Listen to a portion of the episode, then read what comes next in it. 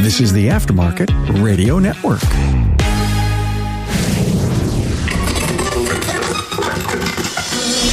Hey, find out how Mark Pons maintains a work happy, drive happy culture inside his nine shops and be inspired by this very casual interview where I know you'll learn just one thing. From the Aftermarket Radio Network, Carm Capriotto here, Remarkable Results Radio.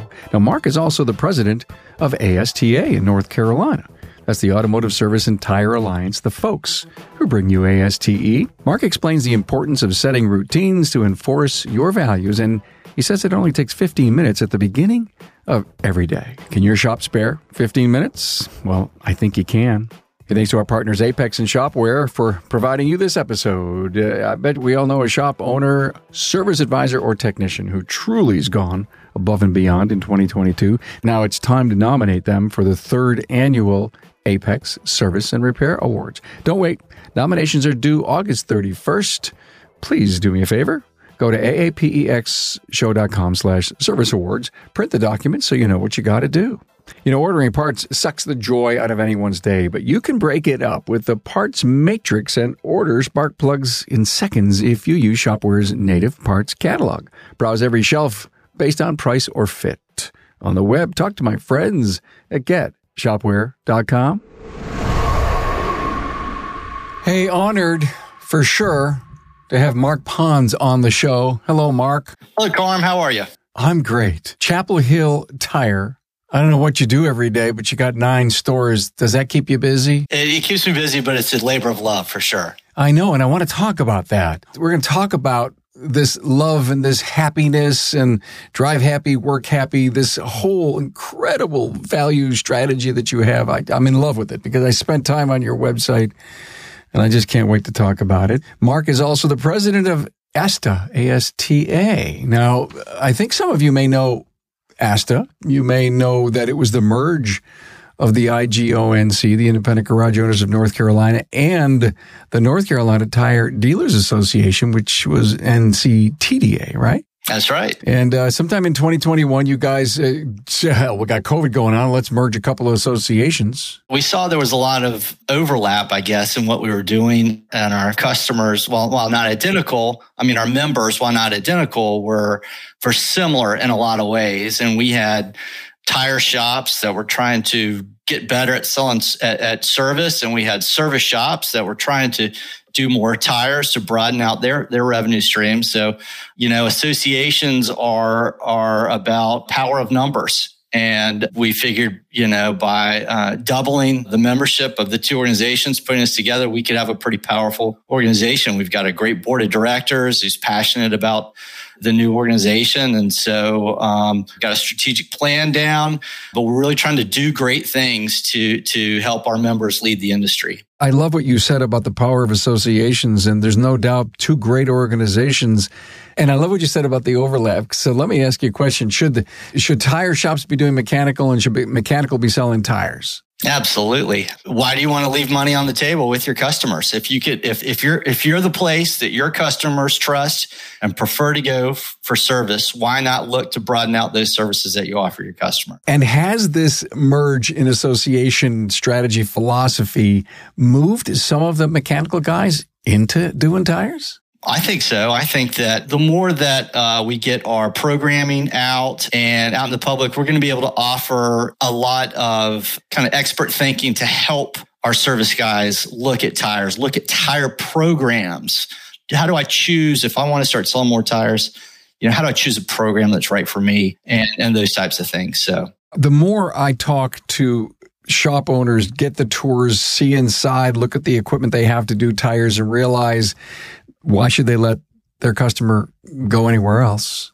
If you want to be a one stop shop, you got to do tires. We were the, exactly the opposite end of that 25 years ago when I got involved with the business. We were 75, 80% of our business was tires and we were, and we would send customers away to go do other work. I never liked, even though we had great relationships with the shops we recommended to, it, it hurt me to say, go to Al's garage for that. And knowing that, you know, that I didn't serve my customer fully, I guess, and, and in the way that I think they should have been served. So, as a tire focused company, how long ago did you make the big commitment to mechanical? It was pretty soon after I got involved. I would say if I got involved in the business in in 97 by 99 2000 it was quick seeing that just we can't be sending our customers away. So you were a Wall Streeter. A little bit. I was a I was a grunt. Uh, uh, trading desk. Yeah, I was a first job out of college,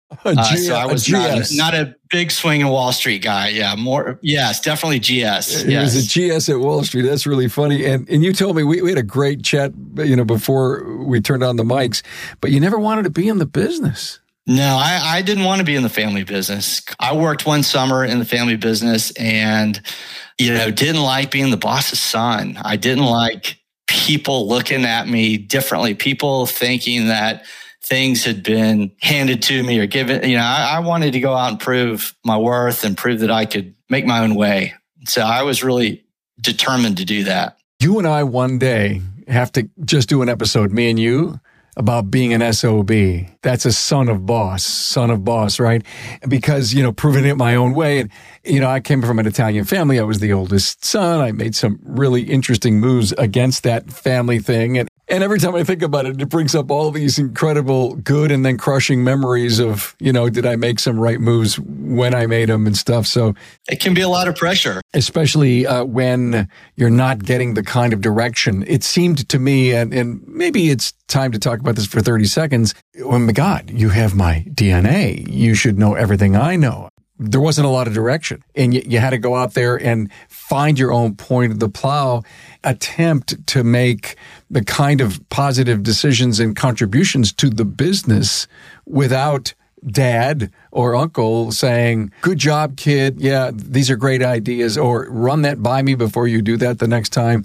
It was almost like, just go do it. Yeah. And two, when you think about it back, there was no Excel. There was no business software. There was no QuickBooks. There was no, the point of, you know, everything was on paper. They didn't have the tools we had. So, so much uh, was just on instinct, I think. And how much cash do I have in the bank? And then, you know, what do my instincts tell me I need to be doing? So it was, it was just a different, and then kind of we came along and I wanted data and I wanted to know what's the right way of running this business and how do I know I'm doing well or not? And um, so I really think we're fortunate to have all the business tools and ways of analyzing data today that my dad never had. You got to run your business off some data, right? So your dad passed and you ended up being in the business.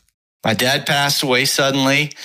You know, after working a few years in New York, uh, I, I began to see what a career would look like stretched out into my you know 40s and 50s and uh, small town family business started to not look so bad. So unfortunately my dad passed away and duty called. I came back and got involved with with the business Hey, Carm here. Now, I bet we all know a shop owner, service advisor, or technician who has truly gone above and beyond in 2022 and who represents the best of the best. Now it's time to nominate them for the third annual AAPEX Service and Repair Awards. Now, these awards will recognize a shop owner of the year, service advisor of the year, and technician of the year.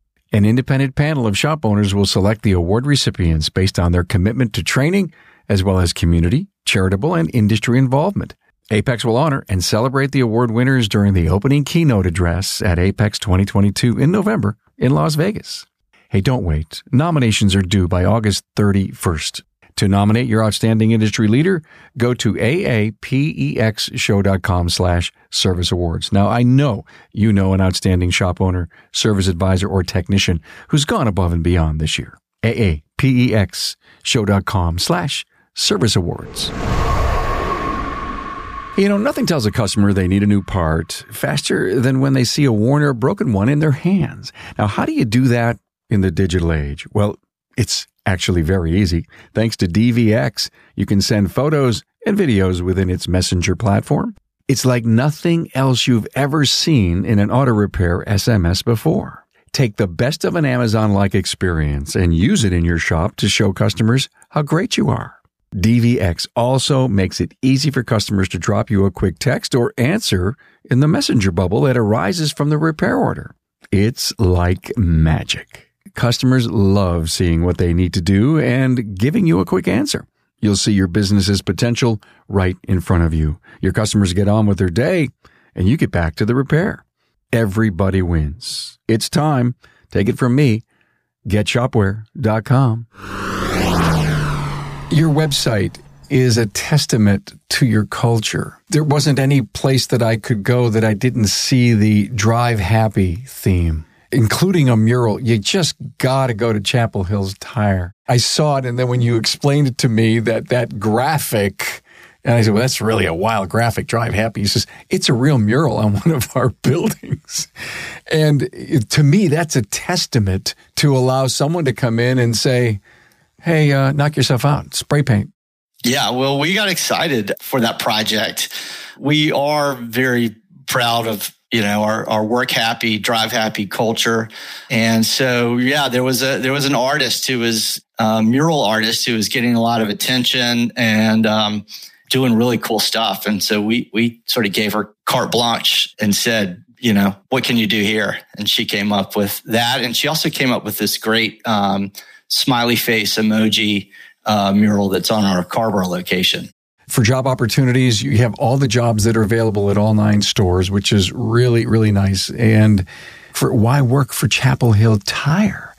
And it starts bringing your values in. And then you basically list for a technician exactly what the pay and the compensation plan is. There's not too many people not too many people that would put that right out front and basically you're qualifying a candidate. We want to be as transparent as possible. We feel like we have something special to offer both employees and customers. And, you know, we talk about trying to create a work happy, drive happy movement. Work doesn't have to suck.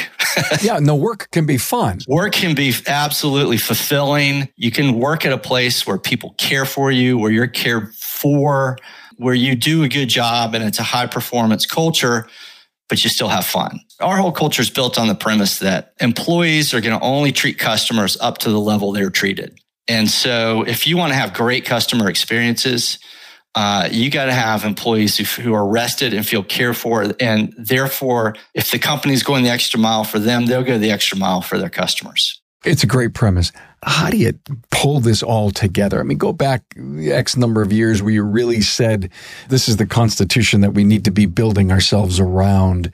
For other shop owners that are out there that's that hear our podcast, hear about culture, what we believe in, what we do, who we are, and they just don't know how to pull the first lever. Yeah. Well, first, I think you've got to articulate and define the culture. You know, culture exists when a group of people get together and whether or not you are driving it or not, you've got a culture at your shop, right? And the idea is what's good about your culture now that you want to keep and articulate. And then what about that vision you had when you first opened your store and you said, I'm going to be an entrepreneurial business owner and my shop is going to look like this. And you know, you end up getting into the work things and all of a sudden maybe you're sitting there looking around and it's not what you envisioned when you first started. But what is it about? You've got to be able to articulate what do you want it to be? What is that? Your business sitting on a hill with the sky coming through and the clouds parting. What does that look like? And how do you articulate that? Where do you want to go with, with your business? And so you've got to articulate your values. You've got to articulate, it can't just be people coming in for a wage and expect that people want to belong to something. So what do you want to create that they want to belong to? What do you want to create that employees want to belong to and be a part of?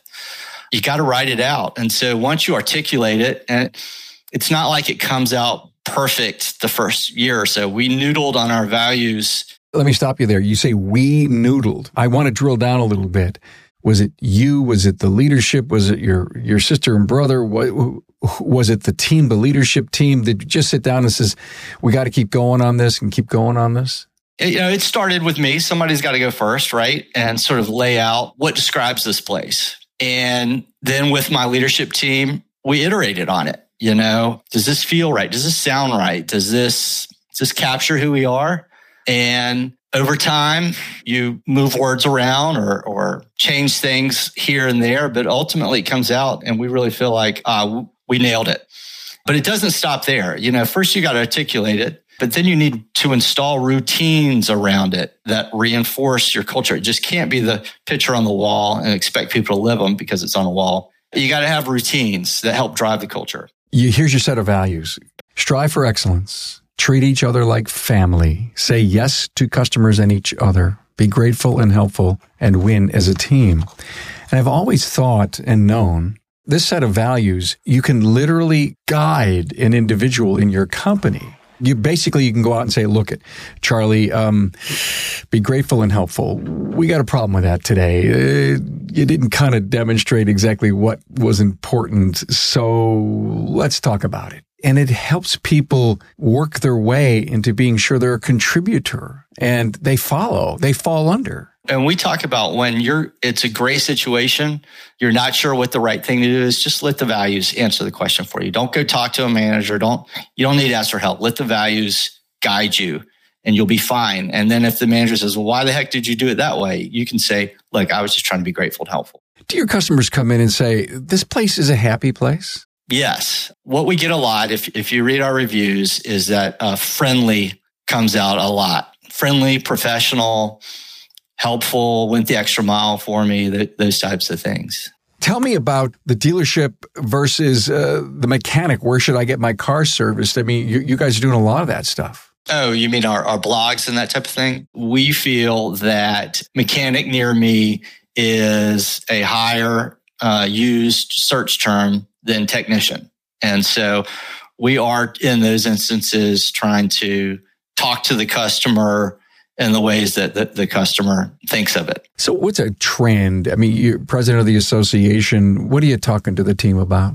So, workforce development on the association side is is the big items that we're working on. The ASTA has a very strong apprenticeship program, and North Carolina has a really cool apprenticeship program that allows kids coming out of high school to join an apprenticeship program and they can go part time to community college, say the automotive school there, and then also work part time at, say, a place like Chapel Tire. And they get paid for when they, they work with us.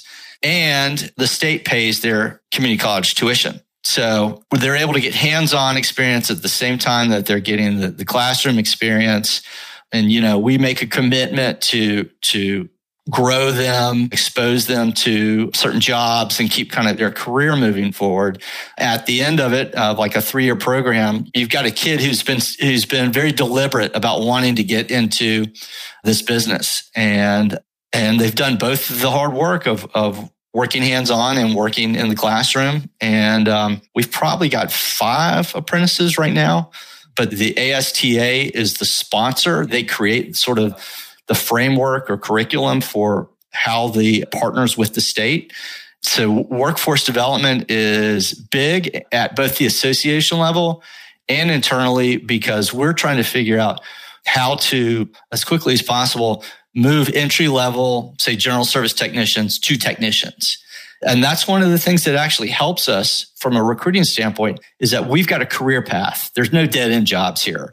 And as we continue to grow and expand, it just creates more opportunity with our culture. We only want to hire within. We only want to promote from within it's just fantastic to be a part of because you see people bettering themselves because they've done the hard work or they've gotten their ASEs and they've allowed us to train them and move them move them forward. So it's it's really special. You know, thank God for your five apprentices, but you should probably have a hundred. I would take I would take a hundred if we can find them. Yeah. What do we have to do? I mean, as an association, as peers in the industry that have an apprentice that realize the power and the value of growing our own, because if we don't, it is the only only solution. I think to the the Great Resignation, the, this shortage, however you want to color it, and how many people that I know in the industry, and I know maybe a couple of feet and handfuls worth. And again, there, there may be, you know, 500 in the industry that are doing apprenticing with all kinds of associations, all kinds of programs,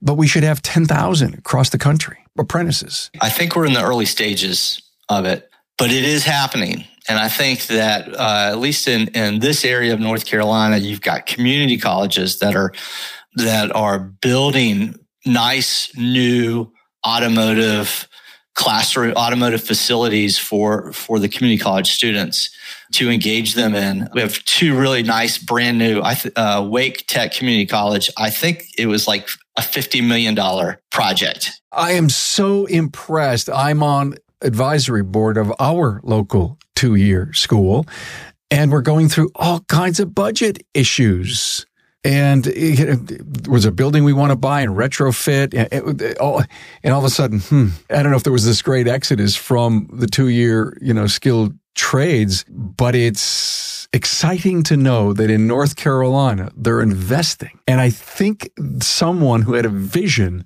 realized skilled trades probably a big part of our future. Absolutely.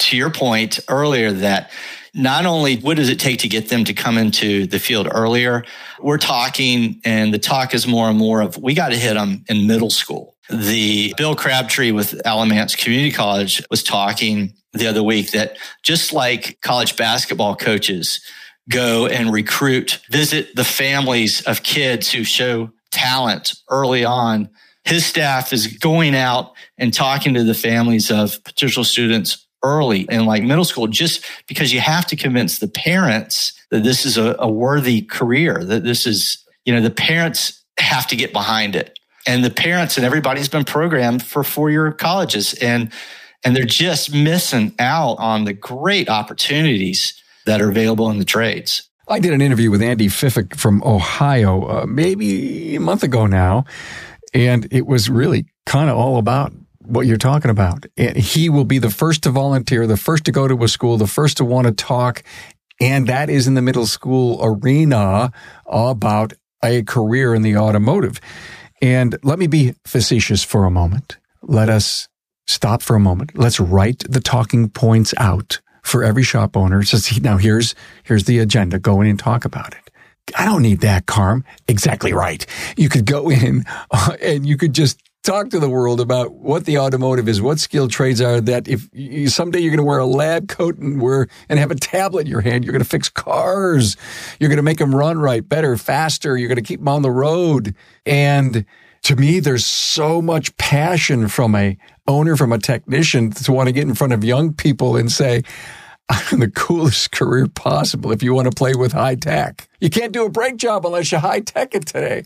So the point is we keep talking about it. And yet I think it's moving slowly, Mark, because of guys like you and associations like you and the apprentice program that you have.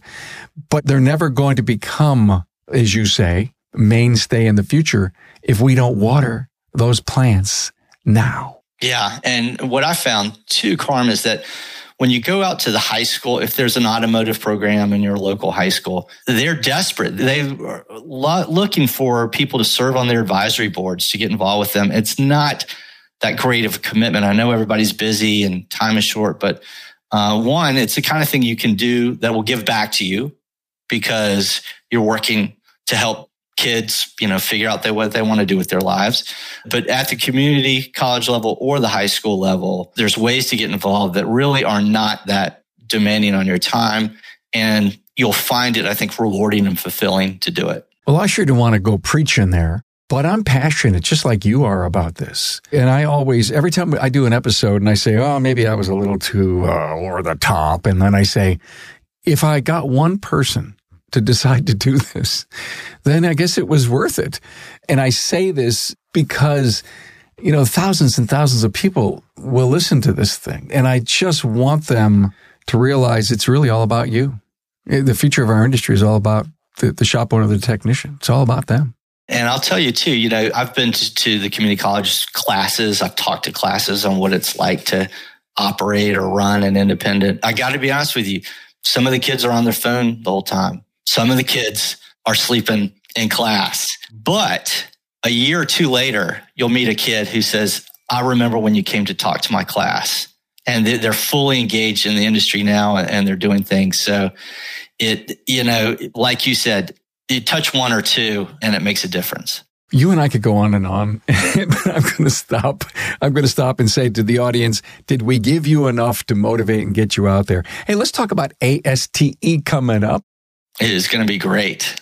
It's already lots of people signing up for what looks like a, a great cohort of teachers and, and, classes coming on. I think you'll see the blending too of like the TIA, Tire Industry Association classes. Uh, you'll see the blending of NCTDA and, and IGO coming together here. We're trying to offer something for everybody. Yeah, I saw that. Great leadership, great marketing, great technology, and, and even tire classes. I mean, if you want to get motivated to sell more tires, you got a class for that. Yeah. You know, th- this particular event on the East Coast, you get North Carolina Southern hospitality coming down, and it's a little more laid back, but really great opportunities to network with other shop owners, to network with the trainers that are there. It is, it is a great energy at this event. Really good vibe there. It'll be My fourth year, I think, coming up this year.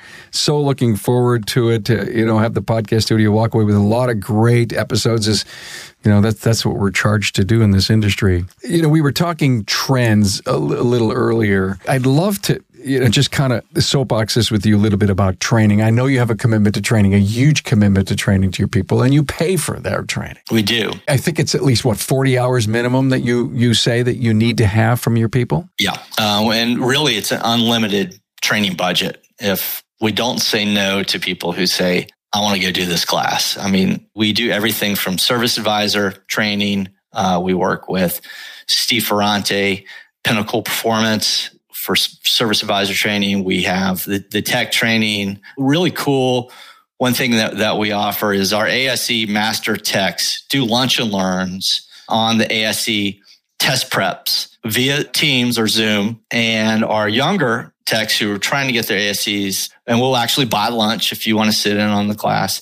But, you know, like once a month, we'll do some ASE test prep classes. And so the, the master tech will, they'll go through the tests and just say, okay, you know, here's the, in this test, here's what you need to look for in this question. Here's where they're trying to trip you up a little bit, or here's what you need to think about and get good, sort of good dialogue going on. We get the people on the Zoom who wants to answer this question. Which one is it? Is it A, B, C, or D?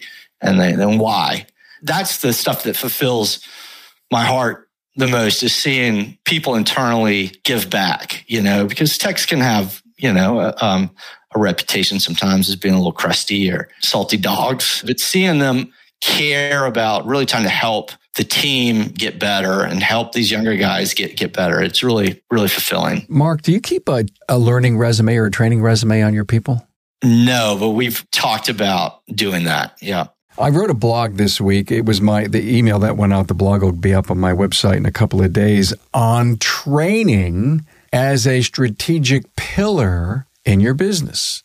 We do. For we have a position called associate tech, and that's the the tech that's that's trying to bridge going from GS to a technician. Perfect. And we do have a list of jobs that they need to make sure that they've completed or worked on that that the, the, manager does does look at and says okay you haven't done a timing belt yet on let's get you to do a timing belt or make sure that they're doing AC work make sure that they're doing, you know, replacing alternators and that type of thing. Yeah. The name of the class, the name of the instructor, where it was, was it daytime, nighttime? Was it, you know, leader led? Was it online? Who paid for it?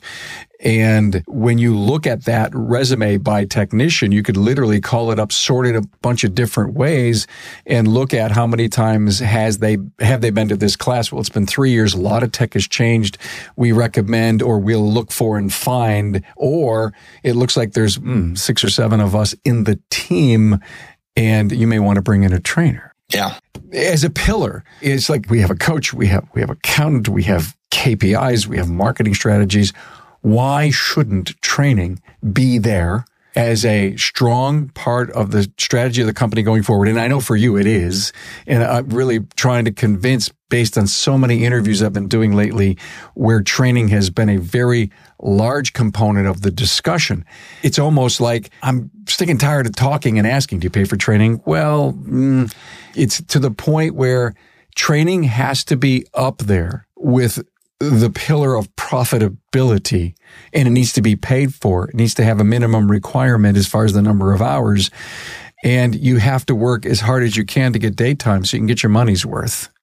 Uh, I had a discussion with my director of HR this morning about we were sort of visioning about are we there yet? And, and we're certainly getting close of having a full time in house trainer. And part of their role is to do, is to have some sort of assessment process on the skills of everybody, every technician in the shop and their strengths are and their weaknesses are and work to push them and guide them along. And so what you're talking about there is sort of right in line with sort of the vision of, and, you know, do we do the training? What training do they need? Can we do it internally? Can we tap? Is there a technician who wants to give back, who has a specialty in this area who can work with? Or do we need to reach outside the organization and pull somebody who specializes in, in this in? Boy, I can imagine one of your, you know, heavy diag guys or ladies could literally teach a production apprentice or however we classify ABC techs, you know, and, and opinions on that too. Because, uh, you know, you got an A mechanical and an A diagnostics. Um, can't imagine that an A tech would always be the diag guy. We did a show on what's the meaning of A, B, and C. But yeah, glad to hear that you're doing that. You know, those assessments are out there. And more and more coaching companies, the bigger ones, are putting together not only they teaching service advisor training and leadership, now they're bringing on mechanical training. They're contracting out with uh, the great trainers of our industry. So I'm thrilled to see that we have so accepted, at least the top 20% in our industry, that training is one of the most important pillars in the organization.